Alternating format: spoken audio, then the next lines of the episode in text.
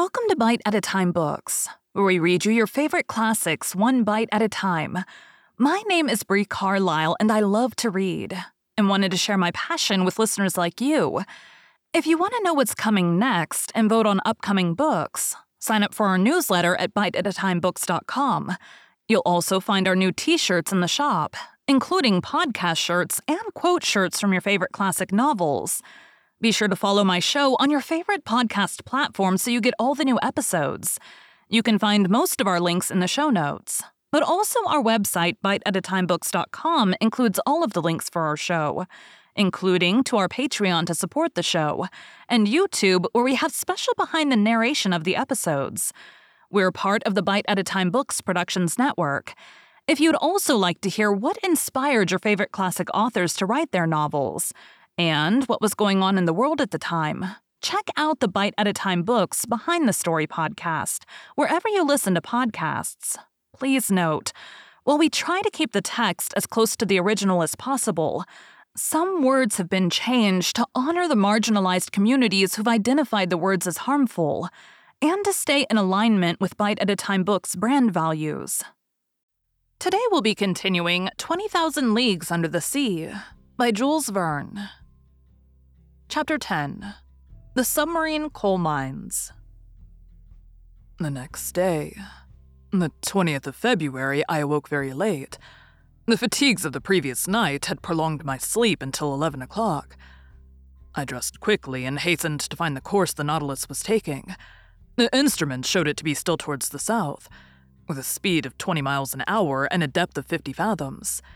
The species of fishes here did not differ much from those already noticed. They were rays of giant size, five yards long and endowed with great muscular strength, which enabled them to shoot above the waves. Sharks of many kinds, amongst others, one 15 feet long with triangular sharp teeth, and whose transparency rendered it almost invisible in the water. Amongst bony fish, Conseil noticed some about three yards long, armed at the upper jaw with a piercing sword. Other bright colored creatures, known in the time of Aristotle by the name of the sea dragon, which are dangerous to capture on account of the spikes on their back. About four o'clock, the soil, generally composed of a thick mud mixed with petrified wood, changed by degrees, and it became more stony, and seemed strewn with conglomerate and pieces of basalt, with a sprinkling of lava. I thought that a mountainous region was succeeding the long plains, and accordingly, after a few evolutions of the Nautilus, I saw the southerly horizon blocked by a high wall which seemed to close all exit. Its summit evidently passed the level of the ocean. It must be a continent, or at least an island. One of the Canaries, or of the Cape Verde Islands. The bearings not being yet taken, perhaps designedly. I was ignorant of our exact position. In any case, such a wall seemed to me to mark the limits of that Atlantis of which we had in reality passed over only the smallest part. Much longer should I have remained at the window admiring the beauties of sea and sky, but the panels closed. At this moment, the Nautilus arrived at the side of this high perpendicular wall. What it would do, I cannot guess. I returned to my room. It no longer moved. I laid myself down with the full intention of waking after a few hours' sleep but it was 8 o'clock the next day when I entered the saloon. I looked at the manometer. It told me that the Nautilus was floating on the surface of the ocean. Besides, I heard steps on the platform. I went to the panel. It was open, but instead of broad daylight as I expected, I was surrounded by profound darkness. Where were we? Was I mistaken? Was it still night? No, not a star was shining, and night had not that utter darkness. I knew not what to think when a voice near me said, Is that you, Professor? Ah, Captain, I answered. Where are we? Underground, sir. Underground, I exclaimed. And the Nautilus floating still? It always floats. But I do not understand. Wait a few minutes, our lantern will be lit, and if you like light places, you'll be satisfied. I stood on the platform and waited. The darkness was so complete that I could not even see Captain Nemo. But looking to the zenith exactly above my head, I seemed to catch an undecided gleam, a kind of twilight filling a circular hole. At this instant, the lantern was lit, and its vividness dispelled the faint light. I closed my dazzled eyes for an instant and then looked again. The Nautilus was stationary, floating near a mountain which formed a sort of quay. The lake, then, supporting it was a lake imprisoned by a circle of walls, measuring two miles in diameter and six in circumference. Its level, the manometer showed, could only be the same as the outside level, for there must necessarily be a communication between the lake and the sea. The high partitions, leaning forward on their base, grew into a vaulted roof, bearing the shape of an immense funnel turned upside down, the height being about five or six hundred yards. At the summit was a circular orifice, by which I had caught the slight gleam of light, evidently daylight. Where are we? I asked. In the very heart of an extinct volcano, the interior of which has been invaded by the sea after some great convulsion of the earth. Whilst you were sleeping, Professor, the Nautilus penetrated this lagoon by a natural canal, which opens about 10 yards beneath the surface of the ocean. This is its harbor of refuge, a sure, commodious, and mysterious one, sheltered from all gales. Show me, if you can, on the coasts of any of your continents or islands, a road which can give such perfect refuge from all storms. Certainly, I replied. You are in safety here, Captain Nemo. Who could reach you in the heart of a volcano? But did I not see an opening at its summit? Yes, its crater, formerly filled with lava, vapor, and flames, and which now gives entrance to the life giving air we breathe. But what is this volcanic mountain? It belongs to one of the numerous islands with which the sea is strewn. To vessels, a simple sandbank. To us, an immense cavern. Chance led me to discover it, and chance served me well. But of what use is this refuge, Captain? The Nautilus wants no port. No, sir, but it wants electricity to make it move, and the wherewithal to make the electricity, sodium to feed the elements, coal from which to get the sodium, and a coal mine to supply the coal. And exactly on this spot, the sea covers entire forests embedded during the geological periods. Now mineralized and transformed into coal, for me, they are an inexhaustible mine. Your men follow the trade of miners here, then, Captain. Exactly so. These mines extend under the waves like the mines of Newcastle. Here in their diving dresses, pickaxe and shovel in hand, my men extract the coal, which I do not even ask from the mines of the earth. When I burn this combustible for the manufacture of sodium, the smoke escaping from the crater of the mountain gives it the appearance of a still active volcano. And we shall see your companions at work? No, not this time at least, for I am in a hurry to continue our submarine tour of the Earth, so I shall content myself with drawing from the reserve of sodium I already possess. The time for loading is one day only, and we continue our voyage. So if you wish to go over the cavern and make the round of the lagoon, you must take advantage of today, Monsieur Aronnax. I thanked the captain and went to look for my companions, who had not yet left their cabin. I invited them to follow me without saying where we were. They mounted the platform. Conseil, who was astonished at nothing, seemed to look upon it as quite natural that he should wake under a mountain, after having fallen asleep under the waves. But Ned Land thought of nothing but finding whether the cavern had any exit. After breakfast about ten o'clock, we went down onto the mountain. Here we are, once more on land, said Conseil. I do not call this land, said the Canadian. And besides, we are not on it, but beneath it. Between the walls of the mountains and the waters of the lake lay a sandy shore, which at its greatest breadth measured 500 feet.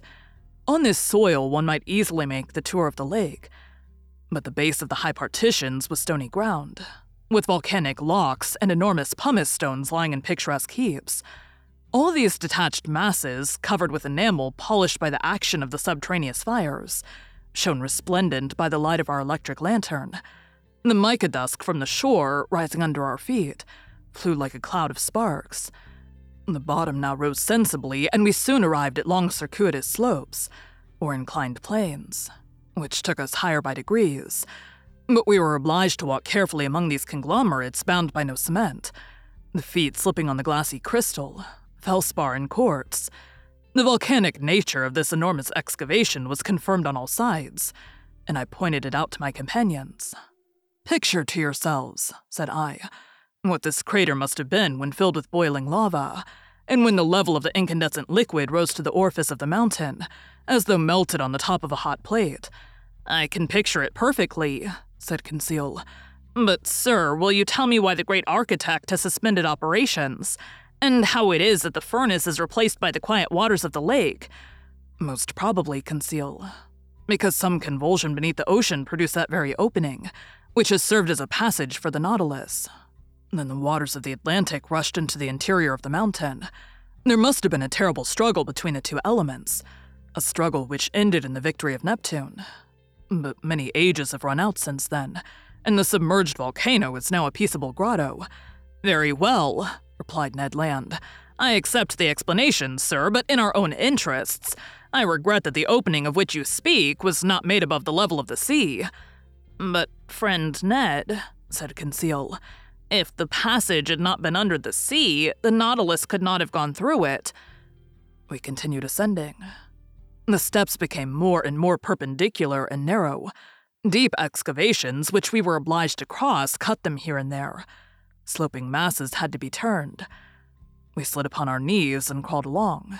But Conseil's dexterity and the Canadian's strength surmounted all obstacles. At a height of about 31 feet, the nature of the ground changed without becoming more practicable. To the conglomerate trachyte succeeded black basalt. The first is spread in layers full of bubbles, the latter forming regular prisms placed like a colonnade supporting the spring of the immense vault, an admirable specimen of natural architecture. Between the blocks of basalt wound long streams of lava, long since grown cold, encrusted with bituminous rays and in some places there were spread large carpets of sulfur. A more powerful light shone through the upper crater, shedding a vague glimmer over these volcanic depressions forever buried in the bosom of this extinguished mountain. But our upward march was soon stopped at a height of about 250 feet by impassable obstacles. There was a complete vaulted arch overhanging us, and our ascent was changed to a circular walk. At the last change, vegetable life began to struggle with the mineral, some shrubs and even some trees grew from the fractures of the walls. I recognized some euphorbias, with the caustic sugar coming from them. Heliotropes quite incapable of justifying their name, sadly drooped their clusters of flowers. Both their color and perfume have gone. Here and there, some chrysanthemums grew timidly at the foot of an aloe with long, sickly looking leaves. But between the streams of lava, I saw some little violets still slightly perfumed and I admit that I smelt them with delight. Perfume is the soul of the flower, and sea flowers have no soul. We had arrived at the foot of some sturdy dragon trees, which had pushed aside the rocks with their strong roots when Ned Land exclaimed, Ah, sir, a hive, a hive!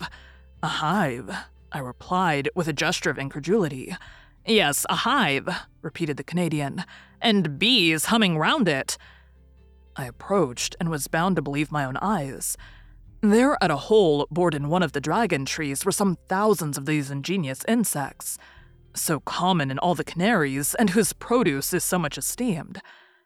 Naturally enough, the Canadian wished to gather the honey, and I could not well oppose his wish. A quantity of dry leaves. Mixed with sulfur, he lit with a spark from his flint, and he began to smoke out the bees. The humming ceased by degrees, and the hive eventually yielded several pounds of the sweetest honey, with which Ned Land filled his haversack. When I have mixed this honey with the paste of the breadfruit, said he, I shall be able to offer you a succulent cake. Pon my word, said Conseil, it will be gingerbread. Never mind the gingerbread, said I. Let us continue our interesting walk. At every turn of the path we were following, the lake appeared in all its length and breadth.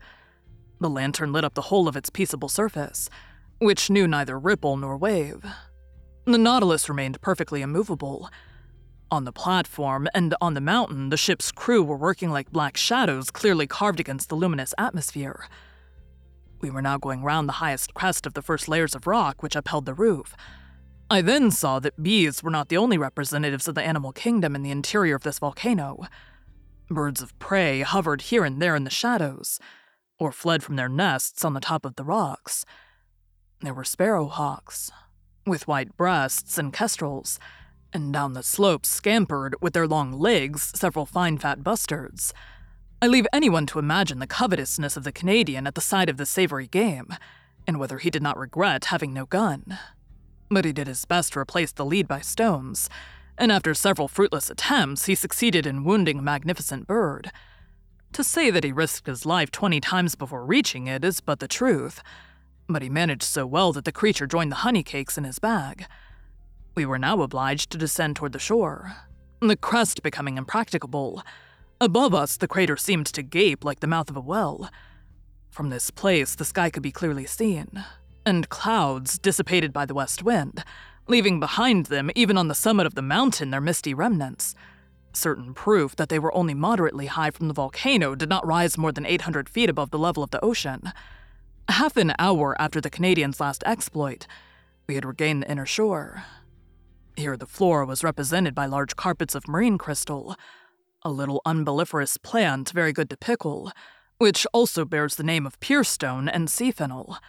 Conseil gathered some bundles of it. As to the fauna, it might be counted by thousands of crustacea of all sorts lobsters, crabs, spider crabs, chameleon shrimps, and a large number of shells, rockfish, and limpets. Three quarters of an hour later, we had finished our circuitous walk and were on board. The crew had just finished loading the sodium, and the Nautilus could have left that instant. But Captain Nemo gave no order. Did he wish to wait until night and leave the submarine passage secretly? Perhaps so. Whatever it might be. The next day, the Nautilus, having left its port, steered clear of all land at a few yards beneath the waves of the Atlantic. Thank you for joining Bite at a Time Books today, while we read a bite of one of your favorite classics. Again, my name is Bree Carlile, and I hope you come back tomorrow for the next bite of 20,000 Leagues Under the Sea. Don't forget to sign up for our newsletter at biteatatimebooks.com and check out the shop. You can check out the show notes or our website, biteatatimebooks.com, for the rest of the links for our show. We'd love to hear from you on social media as well.